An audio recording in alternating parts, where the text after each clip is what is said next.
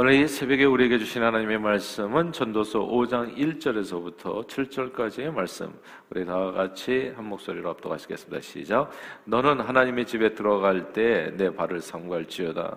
가까이 하여 말씀을 듣는 것이 우매한 자들이 재물 드리는 것보다 나으니 그들은 악을 행하면서도 깨닫지 못함이니라. 너는 하나님 앞에서 함부로 입을 열지 말며 급한 마음으로 말을 내지 말라. 하나님은 하늘에 계시고 너는 땅에 있음이니라. 그런즉 마땅히 말을 적게 할 것이라. 걱정이 많으면 꿈이 생기고 말이 많으면 우매한 자의 소리가 나타나느니라. 내가 하나님께 소원하였거든 갚기를 더디게 하지 말라. 하나님은 우매한 자들을 기뻐하지 아니하시나니 소원한 것을 갚으라. 소원하고 갚지 아니하는 것보다 소원하지 아니하는 것이 더 나으니 내 입으로 내 육체가 범죄하게 하지 말라. 사자 앞에서 내가 소원한 것이 실수라고 말하지 말라. 어찌 하나님께서 내 목소리로 말미암아 진노하사 내 손으로 한 것을 멸하시게 하랴. 꿈이 많으면 헛된 일들이 많아지고 말이 많아도 그러하니 오직 너는 하나님을 경외할지니라. 아멘. 사람의 얼굴은 서로 대칭 구조로 되어 있잖아요. 이렇게 나눠 보면 이제 상호 대칭으로 되어 있는데 상호 대칭으로 되어 있는 사람의 얼굴에는 딱 하나만 빼고 모두 두 개씩 배열되어 있습니다. 눈도 두 개, 눈썹도 두 개. 이제 이 코도 하나인 것 같지만 자세히 살펴보면 이제 두 개죠. 그리고 하나가 막히면 다른 한쪽으로 또 숨을 쉴 수가 있습니다. 그리고 귀도 두 개입니다. 그래서 역시 한쪽에 잘안 들리면 이제 다른 쪽 귀를 또 사용해서 들을 수가 있습니다. 그런데 사람의 얼굴에서 이제 유일하게 하나인 게 이제 입이 하나인 겁니다. 보고 듣는 것은 두 배로 듣고 말하기는 이제 하나만 하라. 일절만 하세요. 적게 하라고 하는 하나님의 놀라운 섭리가 이 얼굴이 지어진 이 모습 속에 아, 숨겨 있지 않은가 생각합니다. 사실 사람의 입에서 나오는 이 말이 엄청 엄청 엄청 중요합니다. 아, 언젠가 저희 교회 성도님께서 친구 딸 결혼식에 갔던 이야기를 해 주었습니다. 아, 친구 따님은 명문대를 나오신 그런 유능한 인재였고 그다음에 외모도 빼어나서 학생일 때부터 인기가 많아 신부감으로 여럿이 이제 눈독을 들이고 있었기 때문에 누가 그런 여인을 아내로 맞이할까 그 행운 남은 누굴까 이제 평소에도 이제 궁금했었는데 그 딸이 드디어 결혼을 한다는 겁니다. 아 그래서 결혼에 참석해서 이제 이렇게 결혼식 진행하는 걸 보고 신랑이 누군가 봤더니 근데 뜻밖에도 신랑이 이렇게 외모가 시원찮았던 거예요. 신랑의 외모를 보고 좀 약간 좀 실망이 컸다는 겁니다. 잘생기기도 잘생기지도 않은 매우 평범한 외모였는데 키도 좀 작았다는 거죠. 멋진 외모의 아내와 키도 크지 않고 외모도 수려하지 않은 남성의 결혼식을 보면서 도대체 친구 딸이 저 남자의 어떤 점에 반했는지 그게 이제 궁금했던 겁니다. 게다가 결혼식 어, 내내 분위기는 또 매우 흥미로웠어요. 야, 그 평범한 외모의 남자가 옆에서 보니까 자기 친구들에게 그리고 또 사람들에게 굉장히 인기가 많다는 것을 알게 된 겁니다. 남자가 저거 졸졸 처음에는 남자가 졸졸 따라다녀서 결혼한 줄 알았는데 아이 분위기가 그게 아닌 거예요. 신부가 신랑을 더 좋아하는 분위기예요. 그래서 신랑을 주의 깊게 살펴봤더니 관찰해봤더니 확실한 이유가 보였습니다. 신랑은 어디를 가든지 가만히 있을 때는 몰랐는데 입만 열면 신부도 빵긋빵긋 웃고 그리고 그에게 듣는 모든 사람들이 아 즐거워하는 거예요. 입을 닫고 있으면 매우 평범한데 입만 열면 그냥 세상이 다 밝아졌던 겁니다. 그 입에서 나오는 소리는 마치 은쟁반의 금사와처럼 매우 경우에 맞고 지혜로워서 듣는 이 마음을 즐겁게 해주고 또한 상대방을 배려하는 듯한 그의 성숙한 태도와 행동은 아, 그의 외모를 완전히 가려버린 거예요. 지워버렸어요. 아, 굉장히 매력적인 사람으로 보이게 한 겁니다. 그래서 재기 넘치는 아름다운 신부가 그 신랑에게 폭 빠질 수밖에 없는 매력이 아, 그에게서 있었어요. 그 입에서 나온 겁니다. 생각보다 우리 입술이 말이 중요합니다. 아, 진짜 말이 중요해요. 말 한마디로 천냥빛도 간다고 하잖아요. 저는 정말 저와 여러분들 축복해요.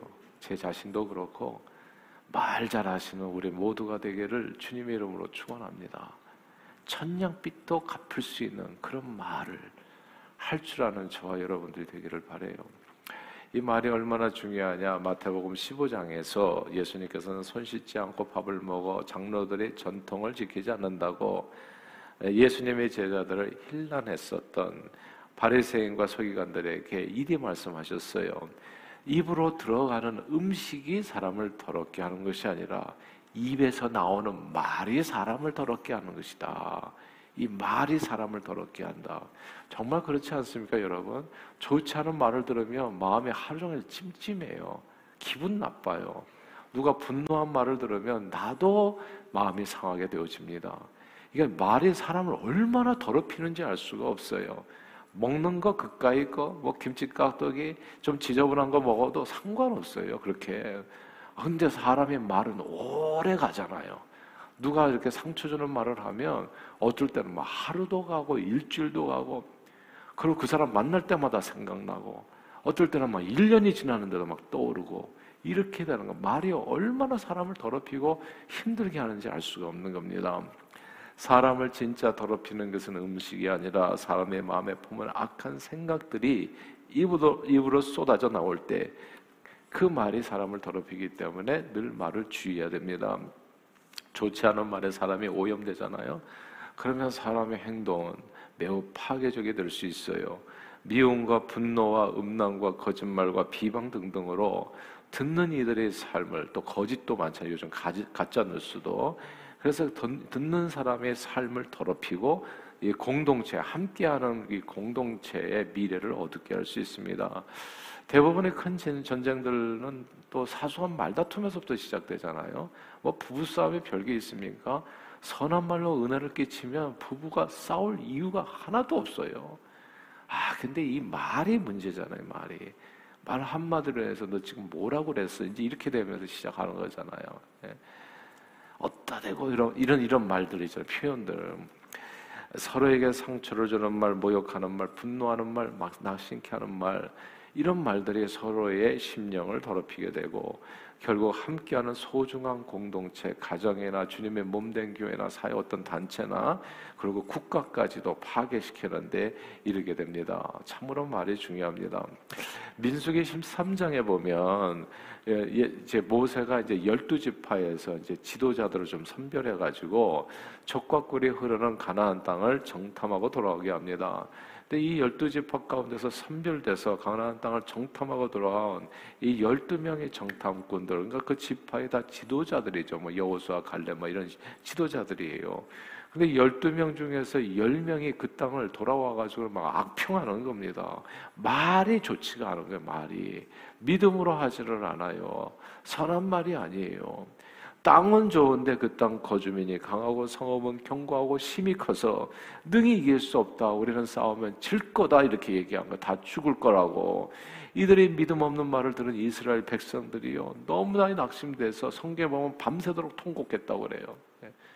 그러니까 사람의 마음을 절망하게 하는 말들이 있어요.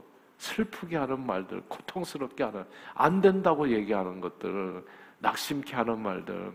이러니까 밤새도록 통곡을 하고 우리가 이 광야에서 다 죽게 되었다고 차라리 모세와 한 지휘관을 세워서 애굽으로 다시 돌아가자는 애굽으로 출애굽해서 나왔는데 다시 애굽으로 돌아가자고.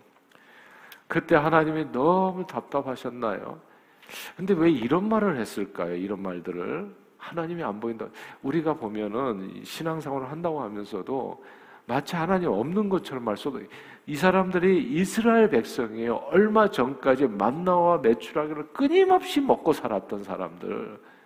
아, 근데 이 사람들이 어떻게 이렇게 얘기할 수가 있는지 말이 안 돼. 근데 우리도 잘 생각해 보면 예수 믿고 교회 다닌다고 하면서도 부정적인 얘기들, 불신앙의 얘기들, 정말 이렇게 절망적인 얘기들, 낙심한 얘기들 할 때가 너무너무 많이 있어요, 보면. 예. 그러니까 정말 이 말을 조심해야 돼요. 하나님 앞에서 말을 해야 됩니다, 항상. 보이지 않는 하나님은 그러나 살아계세요. 우리 일것을 일투족을 다 하시고 우리 입술이 모든 말을 아시죠. 그때 하나님께서 민수기 14장 28절에 하신 말씀이 이렇습니다. 우리 화면을 보고 한번 읽어볼까요? 민수기 14장 28절입니다. 이건 외워도 좋아요. 시작. 그들에게 이르기를 여호와의 말씀에 내 삶을 두고 맹세하노라. 너희 말이 내 귀에 들린 대로 내가 너에게 행하리라. 아멘. 여기에서 너희 말이 내 귀에 들린 대로 내가 행하리라. 이거 진짜 밑줄을 그셔야 되고요. 꼭 기억하셔야 돼요. 오늘 꼭 기억해야 될 요절이 있다면 민수기 14장 28절이에요. 너희 말이 내 귀에 들린 대로 그대로 내가 너에게 이루어 주리라. 낙심하지 마세요. 그런 말 입으로 쏟아내지 마시라고요. 불평하지 마세요. 걱정하지 마세요. 불신앙으로 쏟아내지 마시라고요. 그 말이 그대로 네가 말한 대로 내가 네 삶에 이루어 줄게. 정말 그러면 소름 끼치는 일 아니겠어요? 나는 지금까지 어떤 말들을 하고 살았나요? 성경에 보면 시편 58편인가요?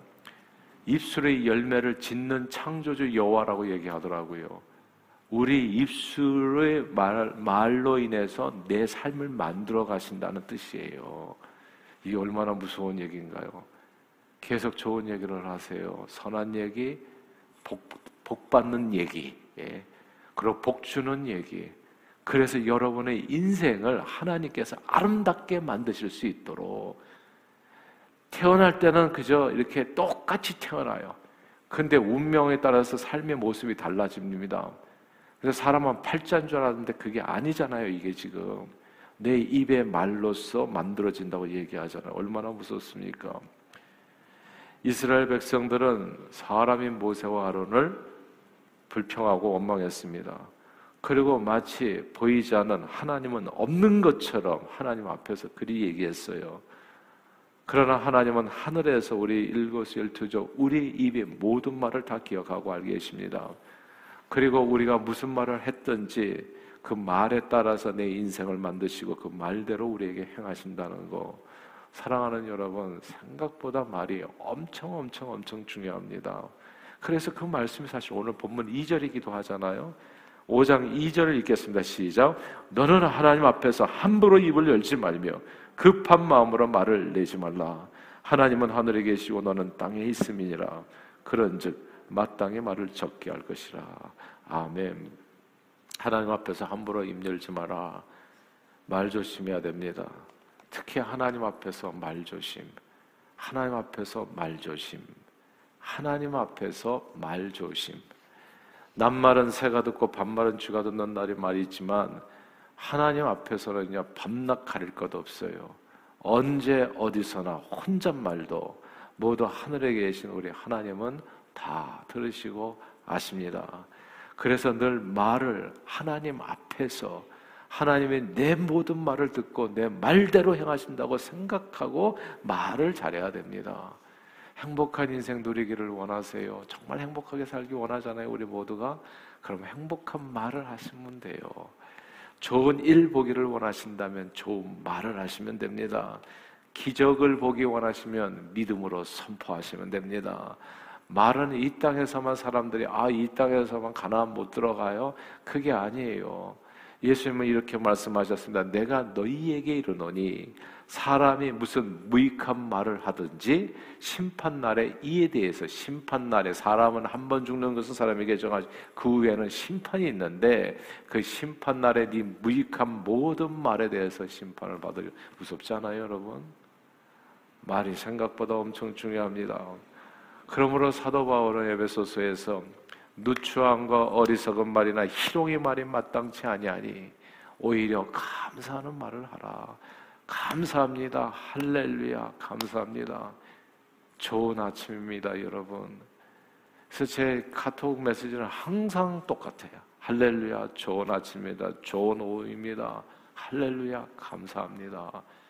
누추한 말이나 희롱의 말을 버리시고 항상 감사를 항상 무릇 더러운 말은 너희 입 밖에도 내지 말고 오직 덕을 세우는데 소용되는 대로 선한 말을 하여 듣는 자들에게 은혜를 끼치게 하라. 성경 그리 권했습니다. 지혜는 하나님 앞에서 말 조심하는 겁니다. 귀는 두 개고 입이 하나인 거는 다 이유가 있지요. 하나님 말씀 듣는 것은 여러분들처럼 잘 귀담아 들으시고 말할 때는 좀 조금 네, 좋은 말 마치 하나님 말씀 말하듯이 조심스럽게 이런 내용들이 내 삶에 다 이루어지기를 원합니다. 이런 축복의 내용들을 쏟아내는 겁니다. 자 그렇게 오늘도 선한 말로 주변에 은혜를 끼치고 복된 말을 믿음으로 선포하셔서 오늘도 놀라운 하나님의 축복을 풍성하게 누리는 아름다운 생을 만들어 가시는 여러분 모두 되시기를 주 이름으로 축원합니다. 기도하겠습니다. 하나님 아버지 오늘도 주님 앞에 나와 하나님의 말씀을 듣고 하나님 우리의 삶 속에서 이제는 누추한 말이나 어리석은 말, 희롱의 말이 아니라 더러운 말은 진짜 입 밖에도 내지 아니하고 감사하고 덕을 세우고 소용되는 대로 선한 말로 듣는 자에게 은혜를 끼치며 살겠다 다짐합니다. 복된 말을 쏟아내고 용기를 주는 말을 쏟아내고 사람을 살리는 말을 쏟아내고 그리고 나를 축복하는 말을 쏟아내서 믿음으로 선포하여 내 인생 내 입술로 지어진다고 하는데 이제 앞으로 멋진 인생 만들어 가겠다 다짐합니다.